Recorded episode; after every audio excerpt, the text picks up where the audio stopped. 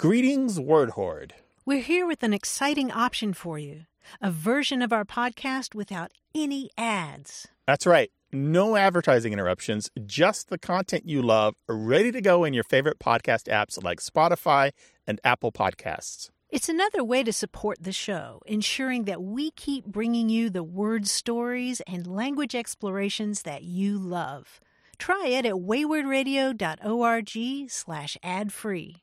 And it's affordable. For just a small subscription fee, you can enjoy A Way with Words uninterrupted, except by us. Plus, it makes a great gift. Know somebody who loves language as much as you do? Give them the gift of words. Easy to sign up, easy to enjoy. It's the same A Way with Words, just streamlined for your listening pleasure. Go to waywordradio.org slash ad-free. Support us, support the show, and enjoy an ad-free listening experience. waywordradio.org slash ad-free. Thank you. You're listening to A Way with Words, the show about language and how we use it. I'm Grant Barrett. And I'm Martha Barnett. And the emails about the word dilemma are still coming Oh boy, in. how many years running is this? Oh man, so many. we had this discussion, right, Yes. about dilemma. Several and- times. Yes, and there were a lot of people who spell the word dilemma. Right. Not MM in the middle, but MN as in Nancy or not right. Not right. yeah, and we've had a strong suspicion all along that there's a Catholic connection. yeah, we did. And that's what we keep hearing. We heard from Hazel Huntsinger in Killdeer, North Dakota, who said she's always been an excellent speller, but she's always spelled the word with an N. And she said, I was baffled to learn as an adult with spell check that I had been spelling it wrong my whole life. I still double check on the rare occasion that I use the word because it's hardwired in there now. And then we also heard from Maxine Leary in Montpelier, Vermont. And she writes, Finally, I realize I didn't make up dilemma. I'm almost 86 years old, and I've always spelled it dilemma until just a few years ago. Had never thought anything about it. And she said, And yes, I went to Catholic school, and then she was a sister of mercy for 20 years, and she taught dilemma. Oh, interesting. She said, Why? I didn't think it was weird, but that's the English language, I figured. I changed about five or 10 years ago, got with the program, as it were, and started using Dilemma. I can't tell you how happy I am in my elder years to find, yes, there was a reason, and no, I wasn't stranded alone on a misspelling reef out in an illiterate ocean. well, so dilemma, just to be clear, some people are spelling dilemma with an N. yes. N as in North Korea, N as in nuclear missile, N as in no way. no, no. yeah. Instead of the double M. Isn't Right. that interesting? Yeah, and so our theory had been that there was some textbook Yep. preferred by Catholic schools. Yep. And I still wonder is there somewhere out there a school primer that continues to use Oh, wouldn't it be great if we could find one? I have looked. I actually have, Have looked. you? Yes. Somebody do- has that book in their I've attic. looked on uh, on numerous full text resources like Google Books and Hathi Trust and ProQuest Historical, whatever, as well as in thrift stores. And every time, I'm, Mm. Yes, Every I- time you go to a thrift I- store, seriously. you look for a book that says Yes. Dilemma. Uh, first, I look Isn't for great? strange slang books I've never heard of, and Yeah. then I look for textbooks. Is that right? Yes. How interesting. And I've never found it. So I, it's weird. It's but it's really gotta interesting. be out there. Somebody has lessons plans or a textbook or something. Take a photograph and send it Yeah. to us, please. We were we're looking for the the ur source of the spelling right. dilemma. the ur text. the ur text, right? What stone tablet? I don't know. oh, that could be right. It's in linear Anglo-Saxon, in- yeah. linear N somewhere. I don't know. 877-929-9673. Email words at waywordradio.org and talk to us on Twitter at W-A-Y-W-O-R-D. Hello, you have a way with words. Hi, this is Jane Coyle. I'm calling from Vero Beach, Florida. Vero Vero Beach, Florida. Beach. This They're is on the Atlantic, right? Yeah, right? Yes. Nice. Awesome. Welcome to the show. What's up? What can we help Well, with? Thank you very much. Um, I was playing tennis with some friends of mine a few weeks ago, and um, m- my opponent hit the ball out, and I said, out. And she said, oh, come on, it was close, wasn't it? And I said, close, but no cigar. And it got me thinking, where did that expression come from? And um, so I was thinking about it, talking with some people, and thinking it was at W.C. Fields because of the way people always kind of say close but no cigar. or I don't know, was it Mae West? But then I remembered that that was more of a banana that she was talking about and not a cigar. yeah, Um, whole different thing. it's even farther back in time than that. Really? Yep, it refers to the old carnival game of strength where you've you've seen it in cartoons at least I'm sure where the where the contestant hits a lever with a sledgehammer and tries to make this uh, weight go up high enough to ring a bell and it was called high ball or high striker. And if you did that in the old-fashioned carnivals around the uh, the turn of the 20th century um, then you got a cigar. Cigars were often given out as prizes in carnivals That is amazing. You know, I talked to my husband about this too, and he said, I think it had something to, something to do with a carnival. there you go. There you go, go, yeah. There you okay, go he's going to be right again. So you got to remember though, there's all this chatter happening, and the way you bring in more customers, you've got this barker doing this nonstop patter, and so part of their patter was close but no cigar. Mm-hmm. No Who's up next? Yeah. Yeah. Um, oh, that is so cool. And so you're look, and you're just watching, thinking, "Oh, I can do that. That Right. guy's puny. Look at me, I'm strong." Exactly. Yeah, I could do that. Yeah. Ring that bell. So close. So now we all say it. It's weird though that that carnival culture word should penetrate so far that we don't know where it comes from without calling a radio show, right? I know. I know, I a know. It tennis comes all the way match. to the tennis court in Vero Beach, Florida. I, that's exactly what I was going to say.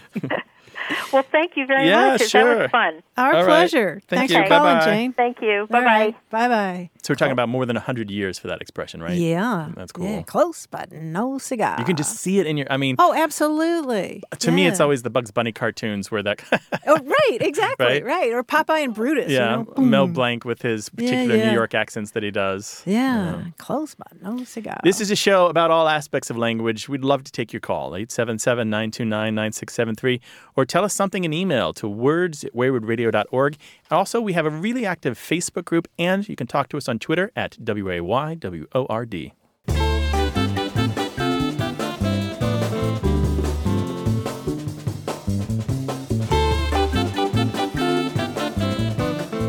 I have a riddle. I can take it. Shields up.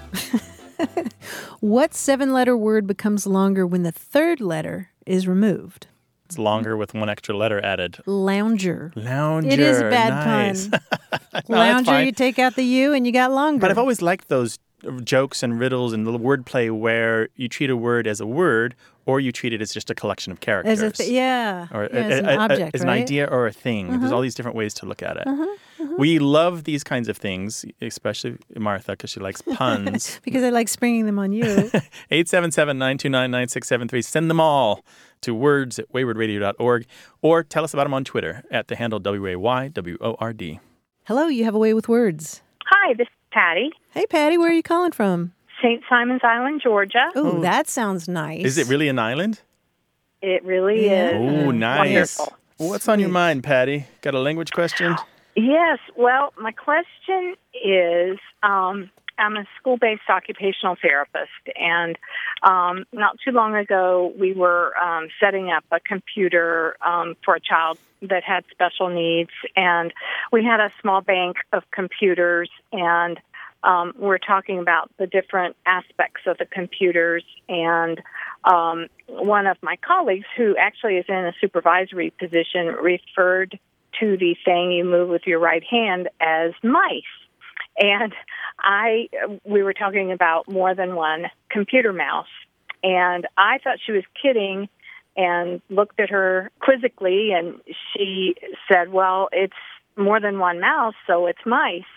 And she was dead serious. I have always referred to the plural of mouse as mouses um, like you would do a monitor or a speaker or, or any other aspect of the computer. So my question is, what is the plural of a computer mouse? So you did that. Hmm. You say mouse is only for the computer mouse, though, right? You, you wouldn't say it for the, yes. the mammal. I guess I think of a computer mouse as a different entity than a living being. Yeah. These are two coexisting plurals for this. When the computer mouse became a thing, it was first invented in the 1960s um, and didn't really kind of hit public notice and well into the 80s. The tech community, how, how can I put this? These are the kind of people who don't respect traditions. and they tend to love to goof around with language like most humans do. And they're in a position to do something permanent about it. You know, put it in their manuals or write a jocular column in, you know, Macworld or PC World or whatever the computer publications were of the era. And so you will find many people in the tech world using mouses And there's always, to me, a hint of humor or irony or fun about what they're doing. You, you're not going to find mouses usually in these super dense technical manuals with not a trace of humor. But yeah, both have existed. You know, I worked in IT for a really long time, uh, decades, and I heard both and used both. Really? Yeah. And, and you think mouses is funnier than mice? Yeah, I do actually. Yeah, mouses. Well, it's kind of Oh, in the no, I tradition in the it's the other way around. you know, I don't know, Patty, I don't know what you know about the tech world, but there's a term that they use, for example, where a PC will have a tower, you know, the box part that the keyboard and the monitor plug into. And so Yes. in the tech world, people jokingly pluralize that as boxen. You don't have Hmm. you don't have boxes. you don't have like lots of PC boxes. You have boxen to take this kind oh, of old. I old never heard that. yeah, so it's kind of on the line of um, children, you know, these Children, re- oxen, yeah, oxen, these really old-fashioned plurals that we don't use anymore, Huh. really, except in a few um, holdovers. And so it's just a long, one of the long lines of that sort. It's kind of like the debate over GIF versus GIF. Like nobody really wants that debate to be settled because it's kind of fun to argue about it. And I think technically oriented people are the kind of people who really, really, really love to kind of get jokingly under the skin of other people and are delighted if you're irritated by mouses. Oh, I, think I'm- I'm- Mousen, I'm is funnier than any of those. What is? They should have said Mousen. I think that's funnier yeah. than any of those. that would totally work. Computer mice sounds like an infestation to me. Oh, I don't know. What do you think, Patty? I, I kind of agree with you, Martha. I I thought it was funny, and I thought it was a joke. Um, and since then, I've asked a number of people, and it seems, in my experience, maybe it's in the southeast, that the IT people I've talked to have said mouses. And Oh, really? um, uh huh. yeah, and more of the teacher clinicians have said um, um, mice. Oh, that's and, interesting. uh, so Interesting. I don't know. It kind of goes both ways. I've even had some people say meese, but then they oh, laugh. really? Uh, But then that's an extension of the funniness, the, the humor that people try to bring to the, something otherwise is really boring, right? True. I don't know, True. Uh, computer- well, that's very interesting. But there is Yeah. a just to get linguisticy about it for a second. There is a tradition when a word is, is borrowed into a very different field to recompose it. For example, in baseball, when uh, somebody hits a pop fly and it gets caught, they, they're- didn't they didn't flew out. They flied out. Mm-hmm. Right. We don't use the normal past tense for that. Um, and there's a few other places that aren't worth mentioning here, but I think this is along the lines of that, where once something moves from field A to field B, and they're very different from each other, people feel fine with just saying, "All right, I'm just going to do this differently because I can." The other thing is that English is weird. I mean, Yeah. I mean, if you're a Spanish speaker, then you have it easy because a mouse is a raton, and and uh, the plural is ratones. Right. So, Patty, you're fine with either one. I will say, looking at the analyzing the data, if you get more serious about it for a second, mice is far more common in the computer field than mouses. really, Yeah. I'm surprised. Yeah. Well, Patty, we appreciate the question. okay, thank you so much Yeah, for your sure. input. I appreciate it. All right. Good right. luck. Call us again sometime with one of these. All right. Okay, thank you so much. Take care now. Okay. Bye bye. Bye-bye. Well, what word in your workplace has caught your ear? Call us and talk about it. 877 929 9673. Or if you'd like to describe it in email, that address is words at waywordradio.org. Join us for more discussion about language as A Way with Words continues.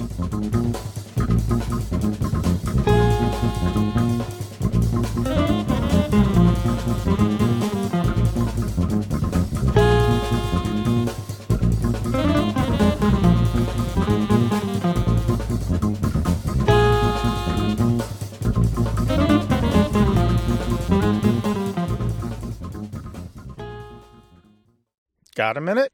We need your help. Head over to gum.fm slash words and share your thoughts in our quick survey. Your feedback matters. It's the backbone of our show's success. Thanks for making our show even more successful. That's gum.fm slash W O R D S. Thank you. You're listening to A Way with Words, the show about language and how we use it. I'm Martha Barnett. And I'm Grant Barrett, and here's John Chaneski, our quiz guy. Hi, John.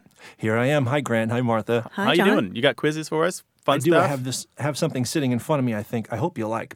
We all know Muhammad Ali was the greatest, and the Austrian oak was a nickname for former California Governor Arnold Schwarzenegger. But lots of things that are not people have nicknames. Some have great slogans or mottos too. Let's see if you know some of these. Oh boy. Oh, for example, this I know this is a little trivia esque, but um, but I think you guys will, will do it because a lot of it involves wordplay and such like that. Okay, so we can. For example, guess. yeah, for example, the Mother of Exiles is a nickname for what popular New York landmark? Uh, Statue Statue of of Liberty? Liberty. Yes, the Statue Okay. of Liberty. She's not just Lady Liberty; she's also Mother of Exiles. did not know Popular. New York landmark pretty much narrows it That right pretty down. much Yeah. does it. Yeah, I was going to see if you could get it from the first, but I was just like, it just kept going. All right, let's try these and see how you do. Okay. What university has the motto "Lux et Veritas"? Light and truth. Is it Harvard? No, Is it Harvard's Yale? just Veritas. Oh. It is Yale. Yes, it is Yale. So now everybody knows "Be prepared" is the motto of the Boy Scouts, Mm-hmm. but "To make the best better" is the rather grand slogan of what group? Well, I assume is it the Girl Scouts? Not the Girl Scouts. Oh. Campfire Girls. Campfire Boys and Girls. No, no, no. Boy Scouts. Uh, so it's not Eagle The Scouts. Seals? It's uh, This is no. This is a group for both boys and girls. oh. uh, Um, to make the best better, 4-H. Uh, Yes, 4-H. Oh, really? Nice. Martha. Look you. That's it. Now, what newspaper, which no longer exists in hard copy but can be found in an online version, has the motto, It shines for all? Is it the New York Sun? It is the New York Sun. Very There good, Grant. go. Nicely done. That's rich is the hilarious slogan of what comestible? Um, that's rich. Uh, whipped cream. Yeah, but lots of things are rich. rich, yeah. Something sweet, probably. Is it sweet? Yeah, Something it's a candy rich. bar. Oh. Um, Oh, is it the hundred thousand dollar bar? Oh, Yes, it's- yeah. It's actually now called the 100 grand bar, The hundred grand bar. Yeah. formerly known as the $100,000 bar. Oh, Okay. okay. Right. What product's original slogan famously claimed it was stronger than dirt, possibly referencing a mythological character? Ajax.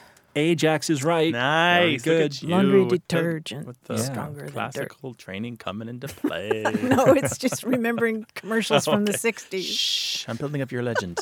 Oh, thank you. What famous piece of clothing was briefly marketed in the 1990s with the slogan "Gravity Schmavity"? Oh, the Wonder Bra. The Wonder Bra is right. Nicely done, oh. Grant. See, I was thinking of the butt lifting pants I wrote about for. You, A beauty there are butt-lifting pants. There were, yeah. This Yeah. is the thing that I'm going to put in the fresh shrift for you, Martha. Is my ode to your article on butt lifting pants. I got the word callipygian into a glossy Oh, very good. magazine. Nice. Yes. Very nice. Did they call it out in a quote? Because that'd have been double good. Mm, they did actually.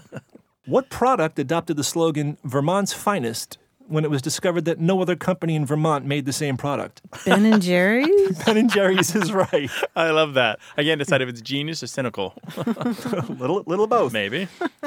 Finally, what company is famous for the slogan "Don't be evil"? Oh, Google. Google. Google, that's right. And you guys were not evil. You were, in fact, good. You were very, very good at this puzzle. Nicely done. Thanks, John. Mm, yes, this was super thank you. fun. Obviously. As always, we, Thank you. we appreciate it. Well, if you have a question for us or you'd like to discuss something on the air that has to do with language, call us 877 929 9673 or send your question to words at waywordradio.org. Hello, you have a way with words. Hi, uh, my name's Michelle. I'm calling from Nashville, Tennessee. Hey, Michelle. Hi, Michelle. What's up? Hi, Grant. Hi, Martha. Hi. Um, I was hoping you could settle a bet for me. Um, I was at the bar a couple weeks ago, and I got into a little bicker with my boyfriend over the implication of a word. What's on the line? The penalty for him, he's um, he's never wrong. So his penalty would be uh, he has to make a public apology on Facebook to me, and he also has to wear out a T-shirt that says "Michelle was right and I was wrong" on a Saturday night. Wow. I like it. I like it. And you? What if you're wrong? My penalty, and I really don't want to have to do it, is I will campaign for Donald Trump for one day. Oh boy. Oh, boy. That's a lot on the line. I think that's a perfectly balanced uh, bet there. All right. So what's Yeah. what's the what's the bickering about? We both believe the word worse has different implications. Um, I was talking about something like, oh, I'm thinking about cutting my hair. And he said, well, if you want to make it worse, I'm fine with that. Whoa. Um, so um, what I, I'm saying is worse to me implies that it was bad to begin with. Mm-hmm. Um, and his example was uh, it just means it's less good. Like if you took a pristine car and put a dent in it, then it would be worse than it was before. But you know, when someone's talking about um, how they were feeling, how were you feeling? Uh, worse than yesterday. You kind of assume that they were feeling bad the day before, don't you? Yeah, you do. yeah. And the funny thing is, if you if they were saying, "Oh, I'm feeling better than yesterday," Yep. you also feel that they were probably sick yesterday. Right. Or not necessarily. Well, we'll get into that, right? Because I'm hearing what you're saying here, Michelle, and I suspect that uh, both sides have really strong cases. Okay. Good. Wait, so when he when he said that about uh, something about making your hair worse, what was your response to him? I uh, it was hold on, wait a minute. Um, and he said, "Oh, oh no, I didn't mean it was bad. I like it how it is, but I don't want you to make it worse. Right. Or if you want to make it worse, that's you know on you." but you took that as a, an insult to your hair as it currently is. Yes. Yeah, I did too. Yeah, I heard your sharp intake of breath. Yes. I would not like to be told that. No. Um, and probably the only diplomatic thing, though, he could have said, because Better has a similar problem, is he probably could have said, I love your hair the way it is. Well, like Or- I said, we were at the bar. Or even, or even better, he could have no opinion at all and say, whatever you want, I'm behind you 100%. Oh, that's mm-hmm. that's not him at all. Oh, okay. Mm-hmm. so what you're looking for is some mediation here. I need some mediation. No, what she's looking for is for him to have to have wear that to shirt. endure the penalty. I, I think that's what Yeah, she's looking yeah. for. Don't make me wrong here.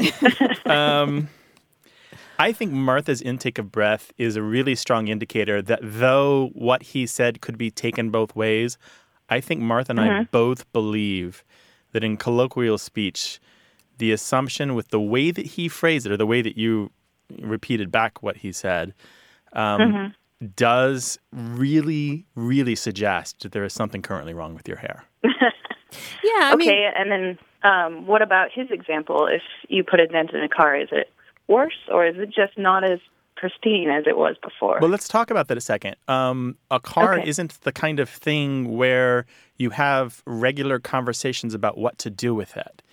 A haircut is a very much a style feature of a human being. We invest a huge mm-hmm. amount of energy into our hair, and it shows whether or not we belong to certain peer groups. It shows whether or not we care about our health. It shows a lot of things about us. And a car isn't quite that. I mean, I know that people are obsessed about their automobiles, but a haircut is a thing that you discuss regularly with your your friends and family about what am I going to do with this? Should I get it curled? Mm-hmm. Should I get it cut? Should I go bald? Well, I think besides um, the subject matter, I think what we're talking about is an adjective and then the comparative form of the adjective and then the superlative. I mean, we learn good, better, and best, bad, worse, worse. And so I think if you say worse, then the implied original form of that adjective would be bad. Yeah, that it's currently bad. Yeah, and- and- I uh, think. Yeah, I think what he should have said is that would make your hair look bad. Right. That, that's Right. a great point. And the context matters. It's not the words alone, it's who said it, to whom, and where, and about what. And that's where I think it comes down in your favor. okay. Right? Um, I mean, so that's but it, it could, sup- in another situation, he yeah, could be. yeah. It's super Right. easy to get distracted by all these possible parallel universes where a different thing was said in a different circumstance about a, an automobile or something else, but that isn't what happened, right? We have to talk about the Mm-hmm. Right. very thing that happened. So I think we're talking about printing up a T-shirt. Yeah, I think you are. I think it needs to be bright pink. Maybe. Yeah, do we get a, I think, say in I what think color it it needs is? a sailor neck and cap sleeves, and it needs to be one of those bi-level things that women are wearing, where it's longer in the back and has slits on the side, Oh my goodness. right? Because you didn't you didn't be great. specify like the canonical male T-shirt, did you? Uh, I was thinking bright red to Yeah. draw attention to it. Okay, Yeah. that would work. And Well, I think yeah. glitter letters. White. Le- oh, glitter. Yeah, I- oh, that would be nice. Get out the Yeah, yeah. spangler, man! Spangle that thing. Yeah. And and so I have one more question. Did you get your hair cut? Oh no, no, I wasn't actually going to. Oh, oh, oh. oh. And I was going to say, and how does it look? him. Okay, well, this sounds like it's going to be ongoing for a while. So, sus- Michelle, will you call I us back and let us know I how suspect it goes? that when you go back to him and tell him what we said, he's going to say, "Yeah, but what do they know?" Yeah, yeah, he is. Um, so I guess thank you very much, and I'm sure it'll keep going on. Yeah. here. So, I, us in my opinion, you should not only tell him what we said, but when you tell him, have the T-shirt already in hand and already made, and go, "Here you go. if you don't want to make our relationship worse, yeah, yeah. you will put this on. Yeah, this is for you. You lost. oh, thank you so much. Okay, take care, Michelle. Thank care, Michelle. Yeah, have a good day. you okay, too. you Bye-bye. too. Bye bye. That's a tough one. It is a tough one, but again, like I say, you know, when you have arguments with people, you take semantic outs Yeah, and you do yeah. the, the thesaurus defense. Well, like it could also mean X, right? Yeah, yeah. But I think the case is Yeah. Mm. really clear here that he poorly chose his words, and they are opened up to there's possible other interpretations. But I think it's pretty clear that the message received was negative, and conversation has two people: Yeah. the speaker, The and speaker the and listener. the speaky- And if the listener doesn't understand or understands differently than intended, that's actually what matters more Mm-hmm. than what was intended. Intention doesn't rule. Well, what about what I just said about, uh, honey, you have to wear this shirt unless you want to make our relationship worse? That's Right. another example, Oh, right? that's nice. Yeah. Did you say that on purpose that way?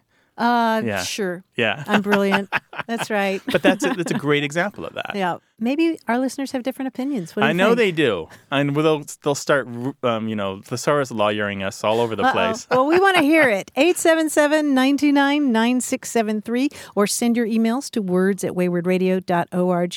We have a very active group on Facebook, and you can find us on Twitter at the handle Wayword.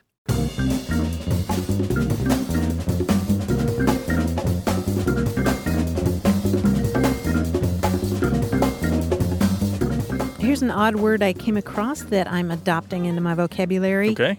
Nook-shotten. Okay, so I'm hearing some German in there.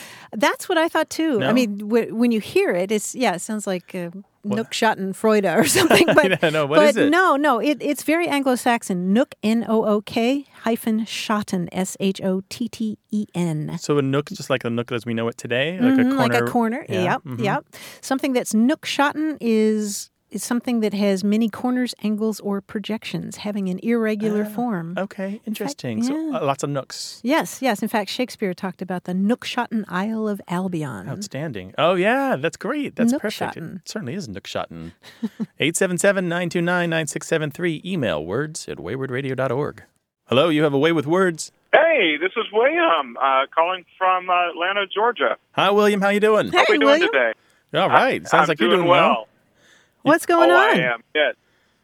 Uh, not much. Not much. Uh, I'm actually calling on a, uh, a, a, a uh, saying my great grandmother used to um, tell us all the time. Instead of "bless you" when we sneeze, she'd always say, "Scat cat, your tail's in the fire." It's probably the only thing that she ever said we never could make any sense of. So you would go, achoo, and she'd say, scat cat, your tail's in the fire. Yes, sir. That's exactly it. And William, where did your grandmother grow up? To the best of my knowledge, she grew up right where I did, which would be Atlanta, Georgia. Oh, hmm, Atlanta, yeah. Georgia. Well, that makes sense, doesn't it, Grant? Yeah, it's so thoroughly a Southern expression. Yeah, yeah, and there are lots of variations about this, and you're exactly right. People use it when when they sneeze, when somebody else sneezes, Right. right? And your version was "scat cat, your tail's in the fire."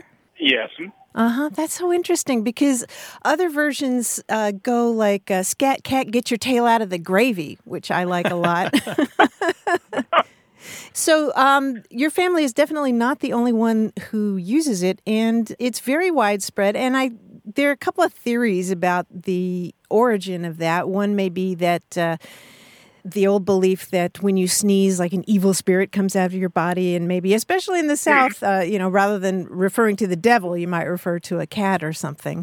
But, um, but uh, maybe the other idea is just, you know, blame the sneeze on a cat. Oh, interesting. Because you might have allergies or something. Yeah, yeah, not like blaming a dog for for a smell or anything. Well, I mean, the dog eats the homework. You got to blame the cat. That's, Yeah, there we go. Yeah. You're exactly right, William. Yeah, the dog eats the homework and, and, and other things. But yes, cat, cat, get your tail out of the butter. There's something about that cat being there when it shouldn't be there. Sort And of like a sneeze. So shouldn't be sometimes there. it's just plain old scat. Right? Oh, yeah, yeah, scat. not the full expression. You might say.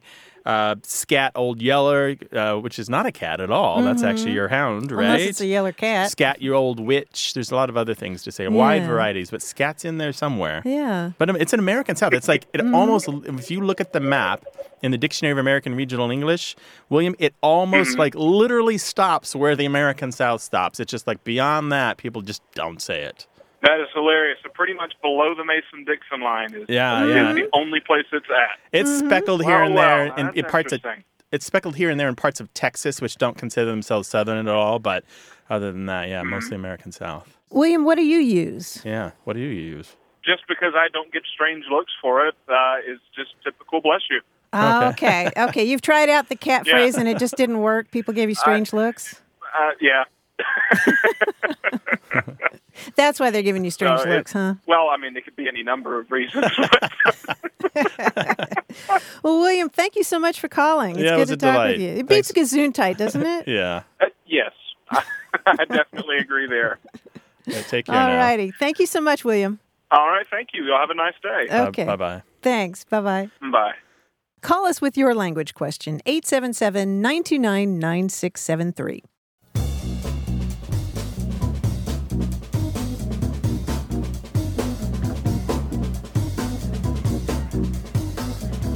We've talked before on the show about what to call yourself in relation to your pet. Oh, Like yeah, your, sure. Your cat's owner, your cat's human. Your cat's mother, mommy. Yeah. What do you call yourself in relation Um, to? I, you know, one of the cats, I think I belong to him. Oh, uh-huh. so I, I'm his person, and the other cat doesn't. ca- person. she's very aloof. She's a typical well, cat. she's a cat. Yeah.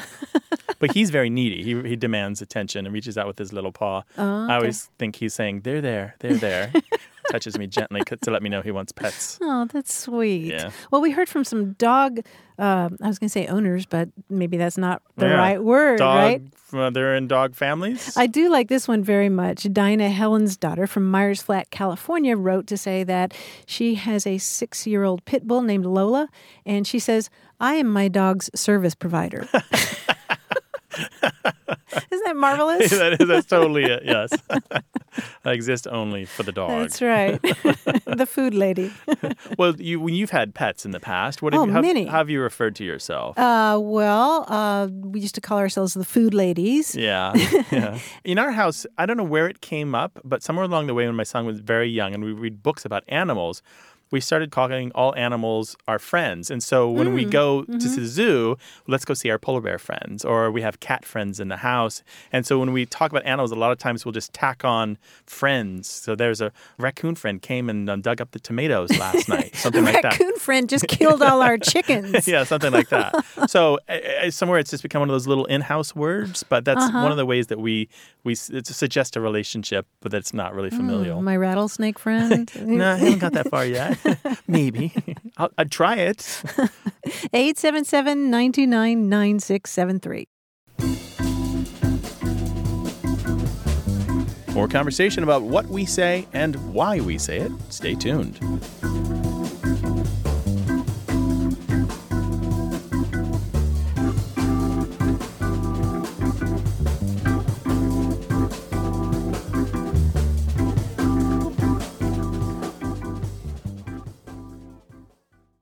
You're listening to A Way with Words, the show about language and how we use it. I'm Grant Barrett. And I'm Martha Barrett. If you're a fan of crosswords, then you may know that the crossword puzzle community lost one of its leading lights this summer. His name was Merle Reagle, one of the best crossword puzzle constructors ever. You may have seen him in the 2006 documentary Wordplay. hmm about the crossword tournament. Yes. He was also portrayed in a brilliant episode of The Simpsons, where Lisa Simpson enters a crossword puzzle tournament and actually ends up doing a crossword puzzle that Merle had designed. Yeah, right. So in the show, he made the puzzle that she did. Yes. And which later became available for other people to do. Yes, yes. And so it's been a terrible loss uh, to those of us who love crossword puzzles. And I've been fascinated reading a lot of the tributes that have come in, and there have been many. Um, and one of the things that made him such a dazzling, brilliant puzzle constructor was the fact that he wanted to make puzzles that sort of had a life off of the page, Mm-hmm. something that people would talk about rather than using, you know, weird words for a Malaysian canoe or, or a three toed sloth or, Right. or a river in Italy, that kind of thing. He looked for themes and he once described being in a department store and seeing a sign that said throw rugs. And Yes. he, yeah, and he thought, well, I hope some bratty kid doesn't take that literally. And he ended up creating this crossword puzzle that had answers like toss pillows, slit skirts, pocket calculators, all these things that you didn't want Junior to do in a department store, right? Because because those uh, words could be verbs. Right, because you could slit a skirt Yeah. or pocket a calculator. Yeah. yeah, yeah.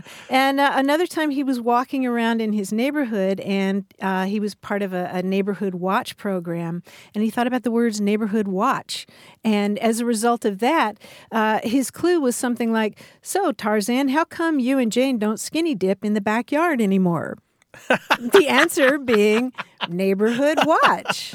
That is totally him. He was so brilliant, so generous, and his mind often worked in anagrams too. There was a wonderful story from uh, Deb Amlen, our friend who who uh, writes for the New York Times about crossword puzzles, and she's a humor writer. She wrote a book called "It's Not PMS, It's You," which which is a funny book. But she remembered him this way. She said, "Merle anagrammed the way other people breathe. His brain was fascinating, somewhat shy by nature. His opening salvo when he met you was to anagram your name, and from there, the ice was always broken. And she said one of her best memories of him was when she was uh, staying at a hotel at the American Crossword Puzzle Tournament. She ran into him in the lobby, and she said he stopped an entire hotel lobby's worth of people dead in their tracks by pointing at me from across the lobby and bellowing, Smutty positions! It was an anagram of the book's title, and it was his way of saying hello after not seeing me for a whole year. it's not PMS, it's That's you. Merle. Smutty was Merle. positions, right? Yeah. We'll miss him. It's a big loss for the puzzling community, but uh, these stories will keep the legend alive, I'm sure. Indeed. By the way, you can find Deb Amlen's blog on the New York Times website. It's called Wordplay. And if you love this show, you'll love that blog. And by the way, Martha, yes. Arno. The river in Italy is the Arno, A R N O. Oh, I was going to say Po, P O. I went that one too. no, you can't have two letter answers in a crossword puzzle. Well, I must be doing a, a lower grade of crossword puzzles. I've done that one. This is a show about words and language and everything related and sometimes not very related. Give us a call, 877 929 9673. Email us at words at waywordradio.org or tell us what you're thinking on Twitter at the handle W A Y W O R D. Hello, you have a way with words. Good morning. Is Lori Joe Stratty, and I'm calling in from far northern Michigan up in Petoskey. What's on your mind? I am hoping your listeners can help me think up a new word to describe the following phenomenon, which often occurs when you see a really dear friend whom you haven't seen in decades. This happened to me again two weeks ago when I attended a camp reunion in northern Michigan. I was so excited to see my canoe partner from my childhood that I hadn't seen in 40 years. 40 years. Canoe partner. 40 years. Canoe partners, you know, over over logs, under branches, you know. hmm Um, so my initial reaction when I saw her was pretty typical. I was shocked at how old she looked um, to me, and out, undoubtedly, I looked really old to her too. But what happens is, like within a few minutes, the spirit and twinkle of your old friend starts coming through, and it's like the face in front of me melted away and was replaced by her younger self. I was really seeing her as she was 40 years ago. Mm. Many of us talked about that. uh, You know that day. I was asking questions to people. Do you, are you having the same experience? We all said yes. And what is what is a word we could use to describe that phenomena? Wow. Yeah, that's an interesting That's a one. great description of it. it. It is always a big shock. So there was a reason you were friends back then, and that's still there. That essential, Mm-hmm. that whatever that magnet ma- magnetic force was, is still there. That connects you. And everything else melts away. Yeah. Everything else melts away, and I think it's the shared experience from a long time ago, and then it sort of brings forth in them what I saw then and loved. hmm Their essence. Yeah, their essence, and it, it literally transforms their face. That's amazing. And you're looking for a nice one word wrap up for this. Yes, I have racked my brain. Yeah. Laurie Jo, I have one uh, expression that's come to mind. I, I'm not aware of any existing one, but I have a suggestion for you. Take it or leave it. Yes, What about yes. deja vu? Oh my gosh, I that knew we- is I knew we'd have a fabulous. portmanteau. I love that. That works for you, huh? Fabulous. Yeah, that really works for me. And plus, it's understandable. It's accessible.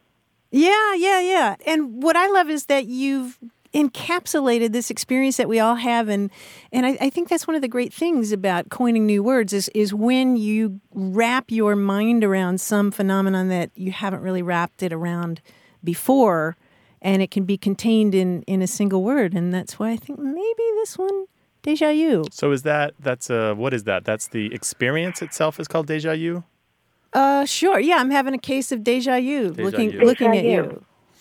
I And know. it's it's a, a it's a mix of emotional and it's visual.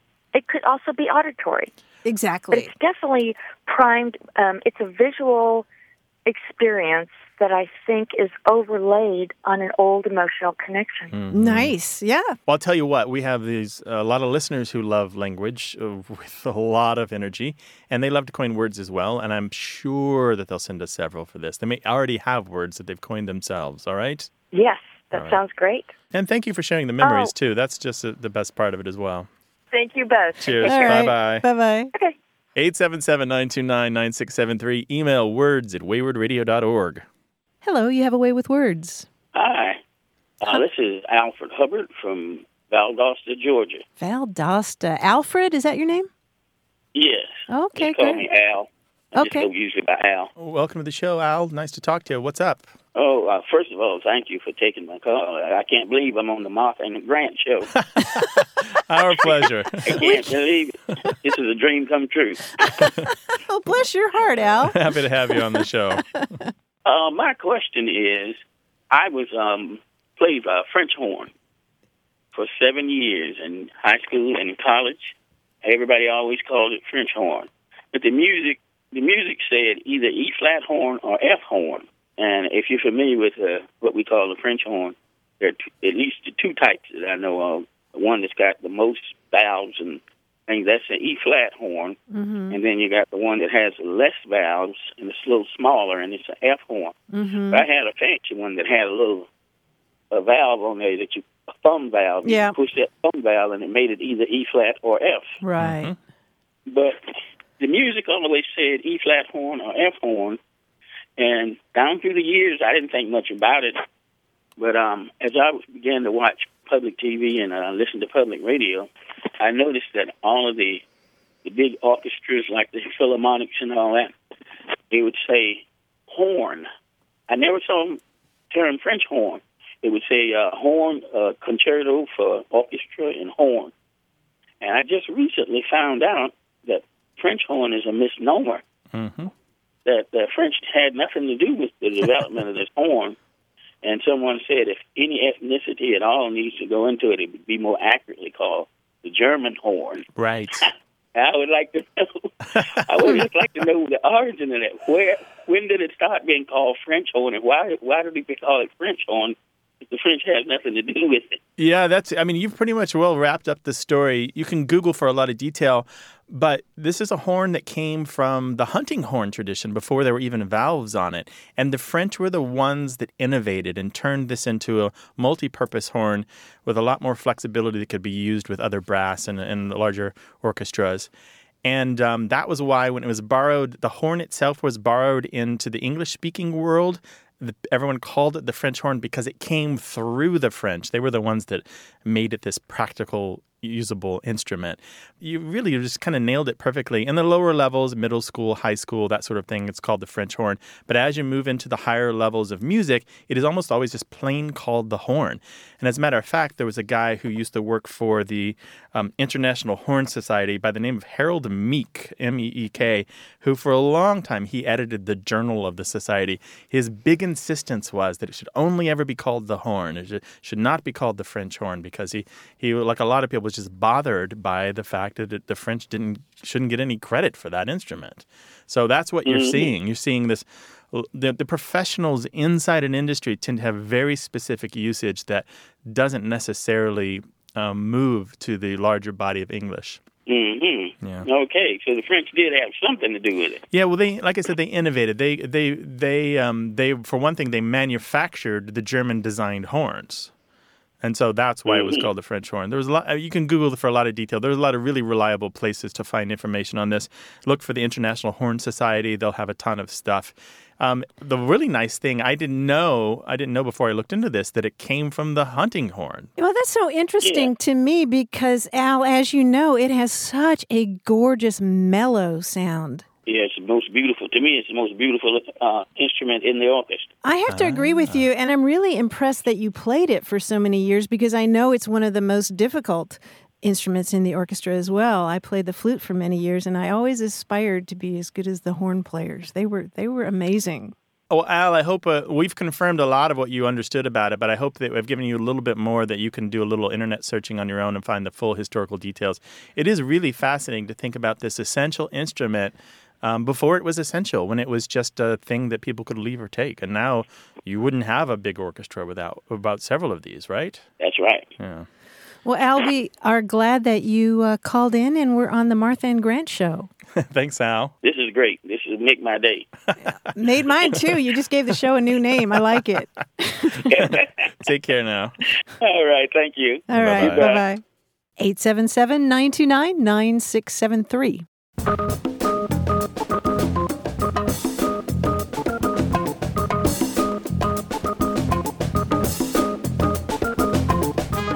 Was new to me, you probably know it, Grant, is hippie Christmas. What This- is that? This is a term for when college students are moving out of their apartments. You know, and there's all this great stuff. They just leave it by the curb or the dumpster, right? Yeah, Because yeah. they don't want to haul it home. Right. Perfectly good clothing and perfectly good uh, Furniture, furniture. and yeah. toaster ovens Yeah. and hot plates and Yeah. chairs. Yeah. Yep. There are places like in Madison, Wisconsin, and in Arcata, California. They fall on different dates, but it's it's when there's this turnover of people leaving their apartments. And so you know, if you housing. just go down the street with your pickup, you're going to find some good deals. Some real good stuff. Hippie Christmas. Hippie Christmas, 877-929-9673. Email words at waywordradio.org. Hi, you have a way with words. Hi, my name is Megan. I'm calling from Billings, Montana. Hello, Megan. Hi, Megan. What's up? My husband and I have been married for 10 years, and we constantly argue about the little um, foam thing that you can put around a soda or beer can. Constantly. I um yeah, constantly. It comes up more often than it should. Drink a lot of beer, do you? no, but every time we go um, have any gatherings um, with his friends, they offer me a drink and do you want a koozie with that? And I look at them and their backwards Wyoming ways and say, don't you mean a cozy? And they say, no, they're koozies. Yeah. And they look at me indulgently because I'm a Montanan and I obviously don't know what I'm talking about because we don't drink beer the way Wyoming's Wyomingans drink beer. What do you I- use? A straw or something? How differently can you drink beer? I have no idea. Apparently, just using koozies versus cozies. Mm. Heathens. so anyway, you would be settling a long-term argument if it was cozy versus koozie. Mm. Do you really want it settled? Only if I get my way. There I you asked go. because my wife had There been you go. arguing about whether or not dill pickles and bread and butter butter pickles are better f- since we got married nine years ago. And you know, I don't really ever. I always want that to be our Mm-hmm. You don't argument. wanna let go of Nothing, yeah, because otherwise we might argue about something more serious. we have other nonsense arguments that we can have. Yeah. Okay. but so you've will got also help with his friends because they I see. think They- I'm a silly they gang up on you. We can help. I don't know if it's exactly the help that you you need. Here's the thing. You know what a tea cozy is. Yes. Okay, so this is a little probably crochet or knitted thing that goes on top the teapot to keep the tea warm in between pouring yourself cups. Mm-hmm. This is where the idea of the drink cozy came from. And the drink cozy kind of popped up in the 1970s. We see real strong evidence of it in the late 1970s. And by 1980, we start to see a wide variety of patents appearing for a variety of different kinds of cozies. Now, the difficulty with this is is that in order to differentiate themselves, and to get patents approved, they each came up with their own different kind of innovations. This one has a zipper, this one folds, this one's made out of a different kind of material, and importantly for our conversation here, they would usually use a different name. Usually with it was the same word with a different spelling. So you will mm-hmm. find in 1980 a koozie, K O O Z I E, patented. And you will find cozy, K O Z Y, and you'll find a wide variety of double O's or single O's with K or C, S or Z, a whole ton of these spellings. And so what we have here is the same word with different spellings, and probably koozie started exclusively as a brand name, as a patented brand Okay. name for a product that you could buy at the store. Kind of using like band aids instead of saying like a plastic gauze. Yeah, what, Right, yeah, something adhesive like, bandage yeah, or something like that. But the gist of it is, you are both talking about the same device. You're talk, you actually using the same name with different spellings and different pronunciations, simply because these businesses wanted to do that. But the original form is cozy. That's kind of the thing about this debate. It's not really why have a debate about this because it's the same word with different pronunciations and spellings. It doesn't matter. Very true. And I will bring that up the next time we have a gathering with his friends and they look at me like I'm crazy. I'll just say, it started out as a cozy. You guys are just using a brand name koozie. Yeah, mm-hmm. and, and in Therefore, my I- That's a good summary. And in my in my thinking, if you prefer a brand name over the generic name, then you're probably like have suckered for some kind of commercial intent. Exactly. Megan, so you got to report back to us. Tell us how this goes Yeah. down. We've loaded you up with some information here. The Yeah. gist of it is either one is fine. Cozy's the original. Take your pick, and people should just lay off. I'm I'm ready to go educate my um, my Wyoming friends with my traditional Montana linguistics. Yeah, oh boy, there we go. educate. Do let us know how that goes, Original, okay? original and authentic. I will. The- Thank the you guys so much. All right. Yes. Thanks for calling. Thank you very much. Bye-bye. Bye bye. We'd love to argue with you. 877 929 9673. Email words at waywordradio.org.